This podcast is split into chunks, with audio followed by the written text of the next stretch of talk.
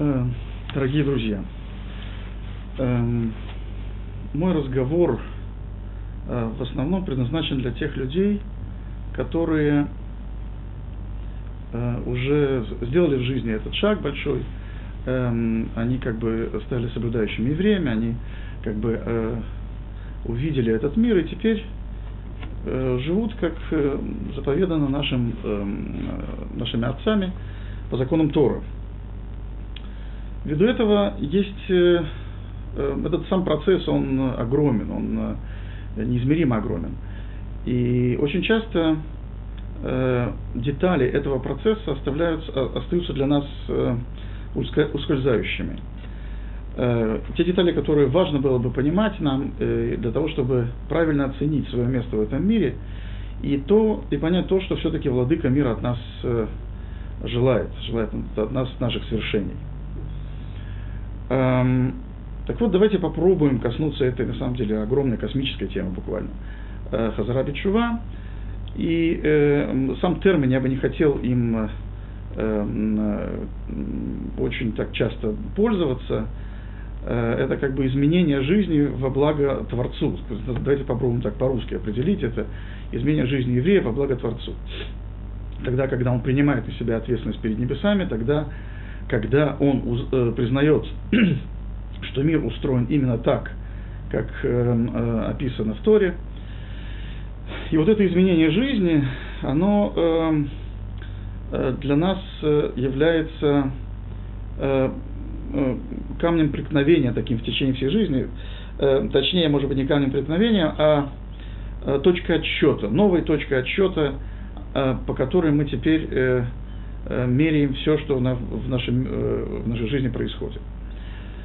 Эм, поскольку я попробую определить эту точку как э, точка истины, вот прокол пространства и времени для того, чтобы открыть для себя вот эту вот истину. Момент истинности, который нас, собственно, и толкает на то, чтобы изменить, так повернуть нашу жизнь, так кардинально повернуть ее. Эм, в этом смысле Давайте разделим наш разговор на несколько тем. Первое, давайте попробуем э, понять, э, что же все-таки с нами произошло в тот момент, когда мы э, приняли это важное решение. Э, хороший пример, э, э, можно воспользоваться Мидрашем, который говорит про Авраама Вину, про нашего отца Авраама, э, где э, говорится о том, что он э, жил в доме своего отца. Отец был Отец звали, отца звали Терах, он был известным идолопоклонником. И он продавал э, статуи, которым поклонялись люди. Соответственно, э, людям, которым нужна была сила, они поклонялись сильным статуям, люди, которым была нужна мудрость, они поклонялись э, якобы так умным статуям. Вот, и э, Авраам, он однажды открыл для себя вот ту самую истину и разрушил вот эти статуи. То есть его действие, как бы вот его Хазара Бичува, его вот поворот его жизни Авраама э, заключался в том, что он произошел вот момент разрушения, такой революционный момент, назовем это так. Э, и наши процессы, они понятно перекликаются с, с этим, и то, что наши мудрецы вложили в слова Мидраша, это схема, это формула. То есть, эм, если человек действительно разворачивает свою жизнь по, по отношению к Творцу, то здесь необходимо какой-то элемент разрушения. Давайте попробуем теперь э, рассмотреть более такие конкретные случаи, известные примеры из наших э, приятелей, друзей, которые э, вот таким образом изменили, изменили жизнь. Рассмотрим две крайности. Есть одна ситуация, когда человек полон энергии, и заповеди для него теперь являются, э, он как бы э, развернул свою жизнь полностью, и теперь заповеди для него являются как бы его жизнью. Теперь исполнять заповеди часто бывает, что мы можем наблюдать, что человек как бы не совсем замечает, что у него на пути стоит. Он как бы в рвении в своем выполнять волю Творца настолько, настолько увлечен, что он может не заметить, что, что по пути там есть какие-то люди, у которых как бы твоя мецва, она может немножко помешать э, прохожим, помешать как бы окружению. И э, в, в этом смысле как бы он, вся его энергия, которая часто нами всеми рассматривается как, безусловно, нечто положительное, человек с, с воодушевлением учится, человек мало спит, человек как бы изменился полностью, то есть у него лицо теперь, глаза наполняются мудростью, вот, но э, характер всего этого процесса, он э, как будто его, эм, эм, как бы, он с, цепи сорвался, можно было так определить, хотя это определение немножко э, негативное. Э, часто очень это бывает, э, то есть причины такого процесса, они э, э, бывают не только вот как один случай, конечно, это случай истины, когда человек вот эту вот э, точку э, э, истины открыл, и теперь она его толкает. Это одна ситуация. Теперь другая ситуация, возможная здесь тоже и тоже имеющая место, это тогда, когда человек решает какие-то свои проблемы. У него э, вот такая вот гиперактивность, она как бы является э, э, знаком того, что он хочет компенсировать э, нечто отрицательное, по его мнению, отрицательное то, что у него есть. И оно теперь, вот, вот эта вот дополнительная энергия, которой он обладает, она его э, толкает вот, э, на такие активные действия. Э, это одна крайность. И в этой крайности возможны э, вот такие вот издержки, что действительно можно наломать дров по дороге, Понятно, что э, известная фраза, что э, из э, той ситуации, когда наши мудрецы определили так, что в случае это, если это начинается не во благо Всевышнего, то в конце концов э, жизнь или как бы ситуация выровняет его, и он в конце концов как бы стабилизируется его состояние. Вот, но на этот момент необходимо как бы внимание к этому человеку, и э, даже бывает часто, что э, рабаним не всегда, наши мудрецы, ну, как бы раввины не всегда могут э, правильно определить. То есть это всех явление такого человека, оно э, э, очень всех радует. И в то время, когда необходимо подсказать, что вообще-то необходимо еще работать над качествами, а вот это вот э, надо внимательно следить за, за тем, что тебя окружает, такие советы, они очень полезны в это время, часто э, бывает, что человек э, их не получает то вот этот вариант одной крайности. Теперь другая крайность это, назовем ее мимикрия. То есть э, ситуация, э, э, речь идет об обществе, в котором живет человек. Или еще иначе, первый вариант, который мы рассмотрели, это индивидуалист. Второй вариант – это общественник, можно было бы так сказать, назвать. Значит, другой, другая крайность, как мы сказали, это общественник или мимикрия – то есть человек одевается эм, так, как э, ходят люди, как-то принято одеваться в той среде, где он учится и живет. Э, человек приобретает некоторые привычки, соответствующие в поведению в обществе, в некоем обществе. Вот, а в этом обществе есть много всего. Есть типичная походка праведного человека, есть э, как бы правильное сидение за стендером, которое э, сообщает всем окружающим, что ты из своих. Э, вот некая вот такая мимикрия, и есть целая куча всяких, э, большой очень арсенал всяких э, э, таких ужимок и э, правильных э, восклицаний вовремя сказанных, э, которые как бы через которые общество это человека принимает. А общество, как правило, всегда очень благосклонно к таким э, проявлениям, они, безусловно, внешние. Э, нет тут никакой такой... Понятно, что общество вряд ли в состоянии правильно понять этого человека. Другое дело отдельно взятые люди, которые внимательные, которые действительно могут что-то почувствовать и увидеть Э, в этом человеке, то есть правильно протянуть ему вовремя руку. А человек на, нацелен на вот такого рода мимикрию, и таким образом он, э, когда он ведет себя и выглядит подобно всем, остальных, э, всем остальным, то э, тем самым он спасает некий свой э, внутренний мир, вот у него есть задача спасти его, чтобы его там не трогали, а что в этом внутреннем мире, опять же, может быть э, две противоположности. С одной стороны, может быть искренне верующий человек, с другой стороны, может быть, просто вот человек как бы так обстоятельства сложились, что он попал в пределы Торы, он не, успел еще опомниться, а вот он уже в, как бы находится в среде соблюдающих э, евреев, и э, как бы сделал он шиву, не сделал он шиву, как бы понял он по-настоящему во имя чего это все происходит или нет, это может быть вопрос. То есть во всех этих процессах есть, э, э, есть много сторон на самом деле, но мы взяли две крайности. Э, теперь, э, так вот, первая часть нашего рассмотрения, первая часть, она заключает в себя вот это вот э, как бы некий революционный момент, согласно этому Мидрашу, котором, э, где Авраам э, еще как, тогда, когда он открыл для себя э, то, что владыка мира существует, э, то у него это как бы обязательно повлекло за собой некоторый вот такой революционный момент, и что-то необходимо сломать. Теперь давайте попробуем э, определить для нас, э, переложить эту тему Мидраша для реального современного человека, когда он действительно таким вот образом разворачивает свою жизнь э, во благо Тора, во благо Всевышнего. Э, попробуем представить себе э,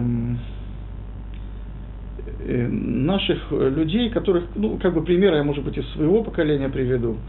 Э, наверное, есть что-то похожее и сегодня, ну, как бы поколение молодых людей в мое время.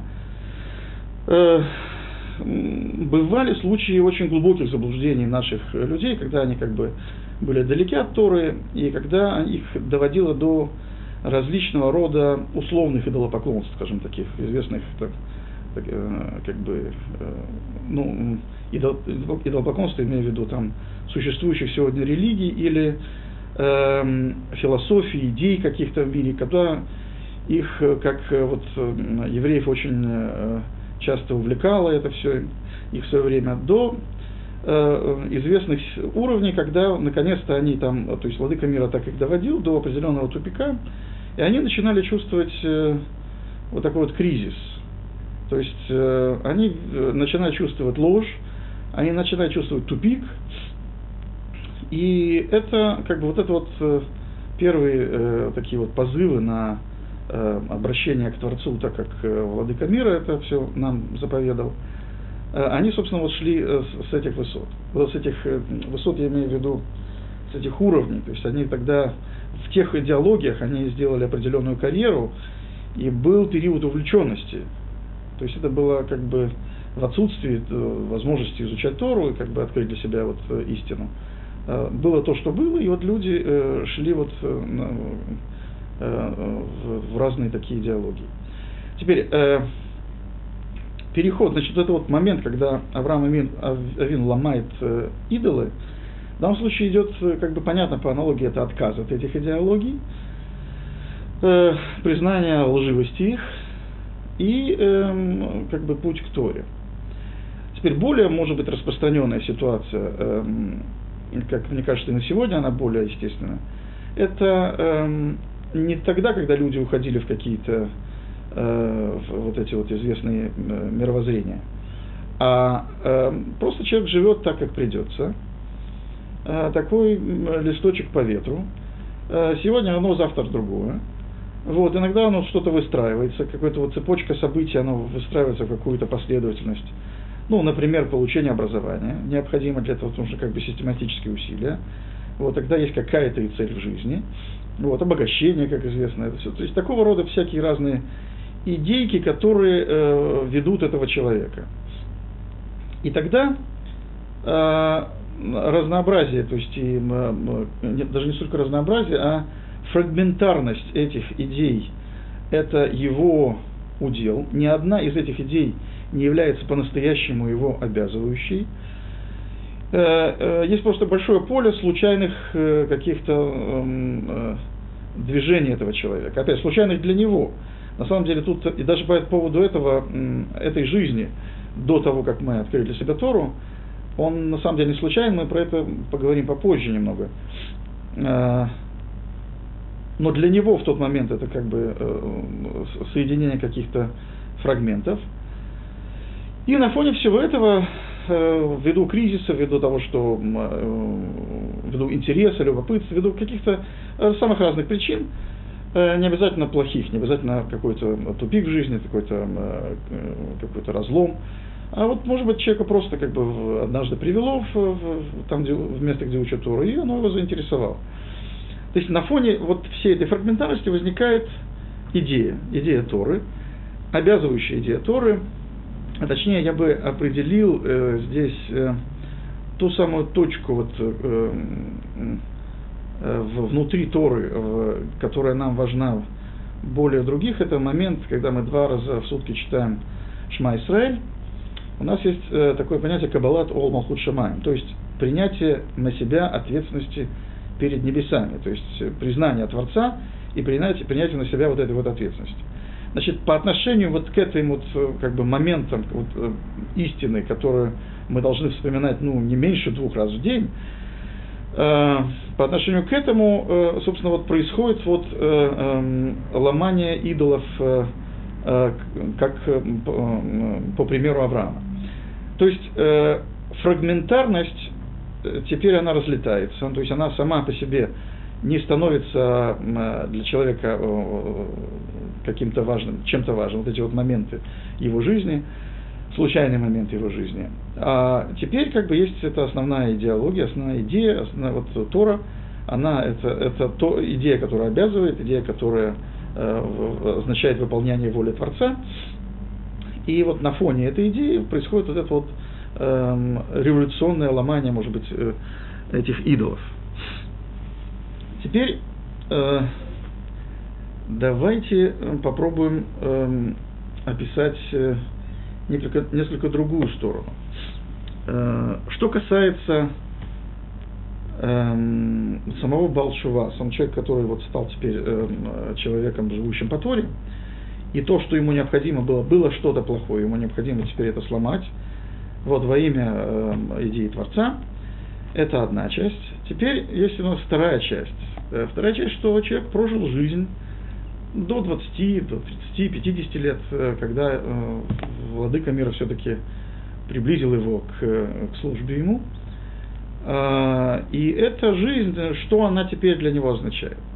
Что вот этот период жизни э, от рождения до Э, вот этого момента приобретения этой истины.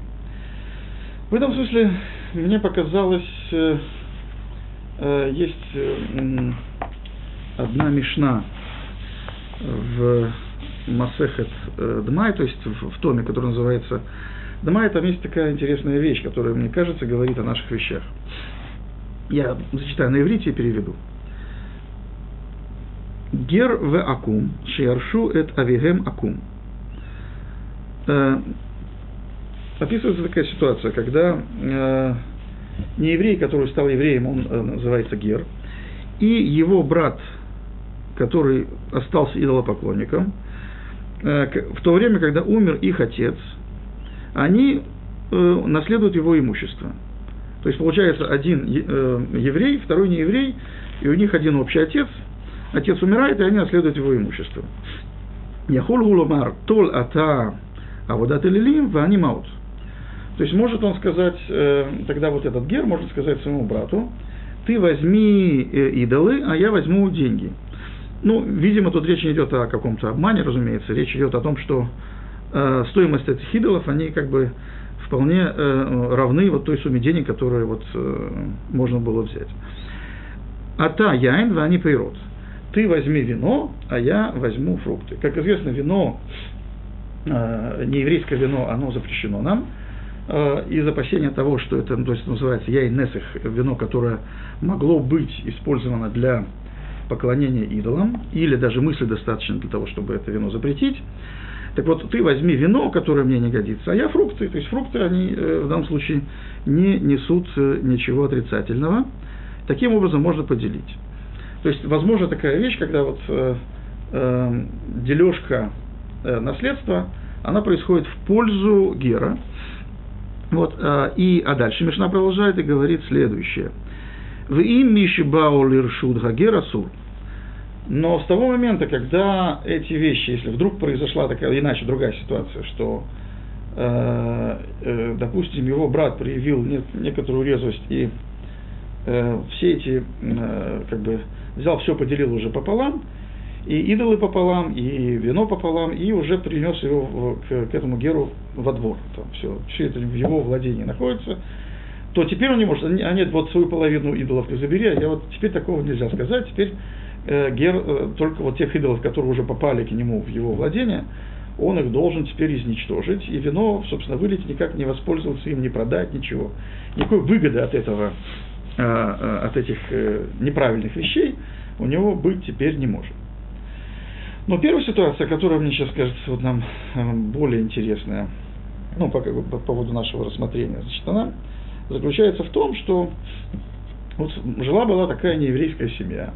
Вдруг одному там ребенку пришло в голову э, такая странная мысль, давай-ка я стану евреем. Вот. Наверняка такие примеры, если там даже долго оглядываться не нужно по сторонам, можно такое найти. Ну вот и там отец где-нибудь, э, бизнес где-нибудь в Оренбурге. Вот умирает отец, надо, то есть есть э, имущество, которое можно получить наследство. Ну и тут, когда получает наследство, можно сделать так, можно получить выгоду от того, что э, получается косвенная выгода от идолов и косвенная выгода от, выгода от э, вина, которая явно не может иметь у нас никакого применения. То есть в этом есть, собственно, хидуш, в этом есть какое-то новшество этой э, мешны, такой вот, э, э где э, такое возможно. Теперь тут еще нужно сделать одну самую важную оговорку по отношению к этой Мишне, что на самом деле, с точки зрения законов Торы, нет никакого закона, чтобы э, Гер наследовал своего отца. Мы знаем, что человек, который прошел Гиюр, он э, называется Бриахадаша, то есть он абсолютно новое творение, и по сути нет у него никаких родственных уз с его биологическим отцом, с его биологическими родителями. То есть так, собственно, это определяет Тора. Э, наследство есть, безусловно, только у евреев по отношению к своим еврейским родителям. Э, здесь, как бы, эм, э, на эту тему говорится, ну, в Гемаре наши мудрецы говорят так, что по закону мудрецов, мудрецы ввели такое правило, то есть такую возможность, чтобы Гер наследовал своего нееврейского отца, ввиду некой, некой слабости. То есть э, понятие, что э, речь идет о том, что у Гера есть некая э, э, ну, априорная слабость, вынужденная слабость. Что это за слабость? Это как бы человек, который жил э, вне евреев э, какие-то э, годы свои, и потом как бы стал евреем, у него существует какая-то связь. И в случае, если бы ему, если ему запретить, сказать, что, знаешь, дорогой, по закону Торы между вами нет никакого, никакой темы наследства, и поэтому наследовать ты его никак не можешь, вот тут есть опасения за судьбу этого Гера, что вдруг, как бы, не дай бог, не произошло то, что он вдруг теперь передумал, и теперь скажет, знаете, вот мне этот Rolls-Royce, папин Rolls-Royce дороже все-таки, и он может, не дай бог, выбрать э, вот что-нибудь там из дома отца, э, вопреки еврейству. И, и поэтому наши мудрецы ввели такое правило, правило возможности наследования Гера своего отца. А эта Мишна еще объясняет то, что, э, более того, есть даже возможность Э, на, на этапе, пока еще э, отцовское имущество не попало в пределы э, этого гера, может быть еще и выгода какая-то даже от идолов, от вина, и такого рода вещей. Это еще более такая интересная вещь. Так вот, давайте попробуем, то есть я, понятно, не случайно эту мишну вспомнил, мне кажется, она очень э, говорит про вот нашу тему – Э, мне кажется, есть некоторое родство между ситуацией Гера и э, на, э, нами, вот теми людьми, которые жили однажды как все, а потом развернули свою жизнь, как мы сказали, во благо Творцу. То есть есть период, условно, там, нашей нееврейской жизни, условно, жизнь вне Торы, назовем ее как какой-то такой нееврейской, Э, и период, когда мы вот, э, э, Владыка мира проявил к нам свой вот этот цесет, план блага, и вот открыл нам глаза на то, что, на вот эту истину. Так вот, по отношению к предыдущему периоду у нас остается какое-то, у нас остается взаимоотношение с этим периодом. Это, в конце концов, наше детство, это может быть и юношество, у кого как, разумеется, но э, все равно есть некие, некие корни, некие, как мы, которые уходят э, вот в, в, в ту самую жизнь. Эм, однажды у меня был случай, просто задал э, вопрос э, э, в аудиторию по поводу того, что же, как бы, как мы вот, там в аудитории были люди уже все соблюдающие, а как вот нам быть с той жизнью, которая у нас была до того как. и удивительно получил три ответа. Первый ответ – это «Ой, не напоминайте». Не надо, все, нет, не хочу вспомнить, не хочу думать, не хочу помнить, ничего. Все. Второй ответ э, был, э, это был человек, который постарше. То, не напоминайте. Тот человек, который немного уже помладше, сказал, ну, как же математика, английский, там, что-нибудь такое, вот вещи, которые, безусловно, или специальность какая-то, вот, э, э они как, что ж, теперь тоже их зачеркнуть из-за того, что мы э, стали вот э, теперь соблюдающими евреями. Ну и третий ответ был такого тоже достаточно зрелого человека. Э, он сказал, а вообще-то можно было бы, наверное, тот негатив жизни, вот той жизни, которая была когда-то, перевернуть в позитив. Вот. Вдруг я как бы действительно неожиданно на одном уроке получил три таких ответа. Э, цель вопроса фактически была достигнута. И это, пожалуй, удивительно так, но это вот эти случаи, они, э, может быть, еще можно найти какие-то причины, но каждая из этих причин, она эм, говорит о многом, говорит о многом, и э, в этом смысле э, давайте попробуем просто переложить из этой мешны урок, э, который мы могли бы извлечь для себя. То есть, учитывая то, что мы похожи, наша ситуация похожа на какой-то гиюр, разумеется, э, не с точки зрения Галахи, а только, точки, только с точки зрения э, некого такого мировоззренческого подобия. Э, хотя, безусловно, даже еврей, который не живет по законам Тора, он всегда, у него есть еврейская душа, его, его судьбу никогда нельзя сравнить с судьбой э, Гоя, который как бы жил э, вот такой нееврейской жизни, а потом решил сделать, э, как бы, решил стать еврейским. Но, с другой стороны, этот Гой, он тоже не, спонтанно откуда-то взялся. Как правило, у этого Гоя судьба была как, наверняка э, часто похожая на евреев. Поэтому здесь есть некое подобие. Признаем это подобие справедливым. И тогда у нас получается, что есть кое-что из той жизни, которое, э, что-то, что мы можем взять. Учитывая нашу слабость. Опять же, были бы мы сильны, если речь идет о таком гере, которого, допустим, онкилус гер, мы знаем, наш, э, наши мудрецы известны, э, э, много достаточно больших мудрецов были герами. Вот, так они были такие талмидехами, такие мудрецы Торы, которые потом стали вообще учителями всего еврейского народа. И если бы сейчас посчитать, сколько Торы было сказано устами вот этих геров, которые стали больших людей, наверное, это было бы очень много.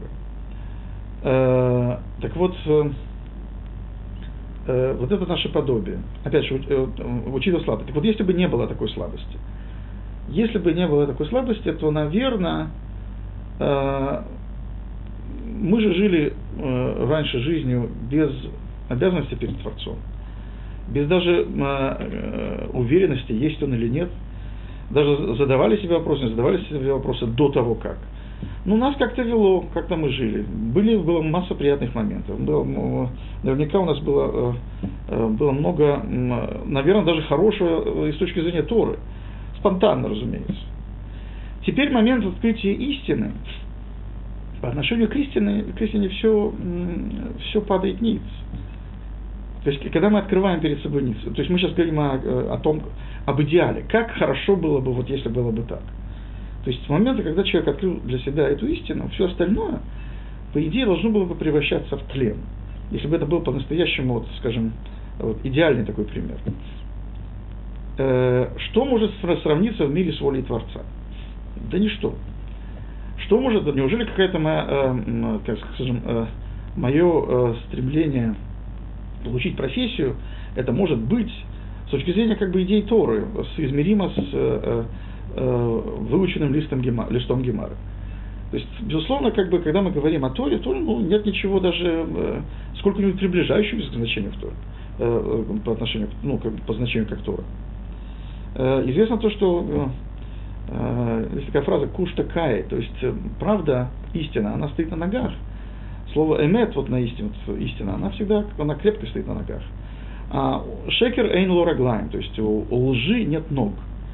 Ложь, как бы, она всегда э, как бы падает ниц перед э, истиной. То есть момент, когда вот, истина открыта миру. И мы знаем, например, примеры, когда нас недавно был Лагбаомар, Раби Шимон Барюхай, то есть он, он и его сын, когда вышли э, первый раз из пещеры и увидели, что люди там пашут землю, как бы, э, они, а они открыли истину Торы, вот только что было открыто перед ними истина Торы, то вот эти две вещи были несоизмеримы, они начали разрушать, собственно, мир. И в этом смысле есть, э, тогда владыка мира вернул обратно, что э, как бы, когда мы сравниваем две эти вещи, понятно, э, истина Торы и э, жизнь практическая человеческая, она, наверное, конечно, их, их сравнить нельзя. Но мы говорим об идеале, мы это делали, делали оговорку. Теперь реальные люди, реальные люди, реальные мы с вами, э, учитывая все-таки момент этой слабости, э, у нас есть, у нас возникают такие вот три, три ответа, которые э, дали в свое время вот, э, в одной аудитории. Первый ответ – не напоминайте мне об этом. Первый ответ – не напоминайте мне об этом. Все, все что было в прошлой жизни, это э, со знаком минус. Понятно, что это случай, когда человек от чего-то бежит. Человек бежит, спасается, что-то там было такое для него. То есть что-то нарисовалось в его глазах э, настолько э, драматическим и трагическим, и настолько резко отрицательных и настолько мучающих его воспоминаний, что от этого можно только куда-то убежать. То есть э, э, речь идет о том, что э, из всей жизни. Понятно, что наверняка в той жизни что-то было и хорошее. Но все-таки э, он, э, то плохое, то, что там было, оно настолько было, настолько для него сегодня важно, что он от него находится в моменте бегства. То есть это ситуация, которая нуждается в опеке. То есть это, этот человек нуждается реально в помощи для того, чтобы все-таки для него э, э поставить, правильно как бы э, разложить все по полочкам.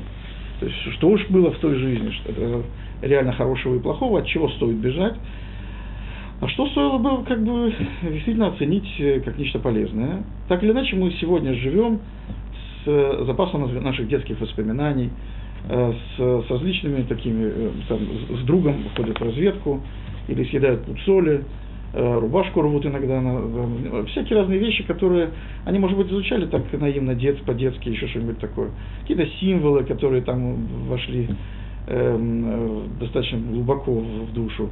Не противоречащие Торе, разумеется, а просто вот некоторая вот наш, наша русская привычка, у американцев свои привычки. Неважно, есть нечто вот э, э, э, сегодня, опять же, мы смотрим на Тору, э, часто глазами вот того самого детства, которое мы прошли. То есть оно просто переложилось, оно не, не несет негативно ничего против. Но так уж наша душа уже сегодня сложена. И здесь требуется вот этот вот самый анализ этой души. Поскольку э, случаи, когда человек способен увидеть Тору как э, такую вот истину, и теперь все рядом с Торой, оно ничто не значит, это, наверное, э, случаи единичные, они могут быть, я их ни в коем случае не отрицаю, они могут быть, но это отнюдь не соответствует э, большинству, подавляющему большинству тех наших людей, которые вот теперь открыли для себя новую жизнь. Так вот, э, эти старые наши привычки, э, они нуждаются в том, чтобы их правильно определить, они нуждаются в том, чтобы э, как бы э, момент бегства, он всегда негативен. Момент, когда не напоминаете мне об этом, Э, здесь в самом этой фразе есть э, много, э, скажем, разрушающего для человека вот элемента. И поэтому речь идет о вот такого рода ситуации. Теперь вторая ситуация. Вторая ситуация, как же математика, как же специальность, а как же английский язык там и так далее. Вот вещи, которые сегодня нам очень, может быть, нужны. Вот, и парноса, это Тора, то есть, как бы, человек должен э, стремиться, вот, то есть вообще Тора говорит о богатстве больше, э, с большей симпатией, чем о бедности. Понятно, что есть э, с точки зрения бедности, есть масса вещей в Торе, которые говорит и о положительных элементах бедности, но э, человек не должен себя, то есть точно он не должен себя обрекать на нищенское существование. А парноса какая-то, то есть пропитание, как бы, ну, какая-то работа, э, которая может обеспечить жизнь его, жизнь семьи, это вещь вполне приемлемая для Тора. Э, и здесь нам те навыки, которые мы получили однажды, они могут быть полезны. То есть это с точки зрения аналогии э, нашей Мишны, это то, что это то, что есть, есть как бы вот эти фрукты и деньги, Просто вот то, что не принимает на себя нечистоту, то, что э, даже из дома идолопоклонства, условного дома, то есть из места нечистоты, мы можем взять, они вполне э, как бы имеют нейтральный статус. То есть сегодня они могут быть, могут пригодиться. Э, и э, что касается третьего ответа. Третий ответ – это перевернуть вот этот вот негатив в позитив. Это тема, это серьезная тема, ее следовало бы обдумать э, э, более детально. Пока что я хотел еще приложить, приложить другую аналогию. Есть еще одна аналогия, и она может быть, э, наверное, более знакома. Это отрывок из пасхальной годы, где, э, согласно э, Раву, мы начинаем э, разговор о выходе из Египта с того места, э, где, собственно, приводится цитата из книги Ушуа. Так вот, здесь такой текст, что сначала были идолопоклонниками наши отцы, а теперь приблизил нас Всевышний для службы Ему. Как сказано в книге Ушуа, э, сказал Иошуа всему народу. Так сказал Всевышний, Бог Израиля, э, э, с другой стороны реки жили наши отцы всегда. Терах, отец Авраама, отец Нахора, и служили другим идолам. И тогда я взял вашего отца Авраама с другой стороны реки и провел его во всей, по всей земле Канаан, и увеличил его потомство, и дал ему Ицхака, и так далее. Значит, эм, понятно, что, э, то есть, с одной стороны, известно, что э, пасхальное изложение э, рассказа о выходе из Египта, он, есть правило, он должен начинаться с плохого и заканчиваться хорошим. Так вот, то плохое, о котором говорит в данном случае вот Рав, он говорит, что ну, необходимо вспоминать вот эту вот фразу Иешуа о выходе из Египта, где э, э, речь идет о том, что наши отцы были идолопоклонниками. И здесь необходима ясность. Наши отцы, в данном случае, мы знаем, что э, есть, в истории написано, что Эйнавод Шлоша, то есть э, отцов у нас есть только три. Это Авраам, Ицхак и Яков. И никто другой не может быть назван отцами. Даже Йосефа, э, цадыка, мы не можем назвать отцом. Э, то есть Авраам, Ицхак и Яков и только лишь. Здесь мы вдруг видим, что наши отцы жили с другой стороны реки, и даже говорится Терах, отец Авраама, отец Нахора. Терах, отец еврейского народа, как, с какой стороны, почему вдруг имя Терах здесь вообще появилось? Как можно сказать вообще Тераха? Ну, понятно, что он был биологическим отцом Авраама. Это известно. Разумеется, биологическим, может, даже отцом он был. Да? Я бы не хотел даже умолять его как бы, значение, но э, он никак не может быть назван э, отцом еврейского народа. И этот вопрос задают наши комментаторы. Вот понятно, что что касается, э, тут не может быть противоречия с, том, с тем, что Авраам, Исхак и Яков, они только наши отцы, речь идет о том, что когда здесь вот Иошуа э, хочет сказать, откуда происходят наши отцы, то есть речь тоже идет о том, что начинаем от плохого и переходим к хорошему. То есть плохое, потому что необходимо показать, что Авраам, он не просто взялся откуда-то, Авраам, он из дома Тераха. Авраам взялся из дома Тераха. И мы знаем еще, э, с другой стороны, что как бы еще немножко разговора с точки зрения Тора о том, как э, о том, как э, э, э, еще обоснование в плане того, что мы можем использовать и, должны, наверное, использовать предыдущую жизнь, но очень правильно ее оценить сегодня.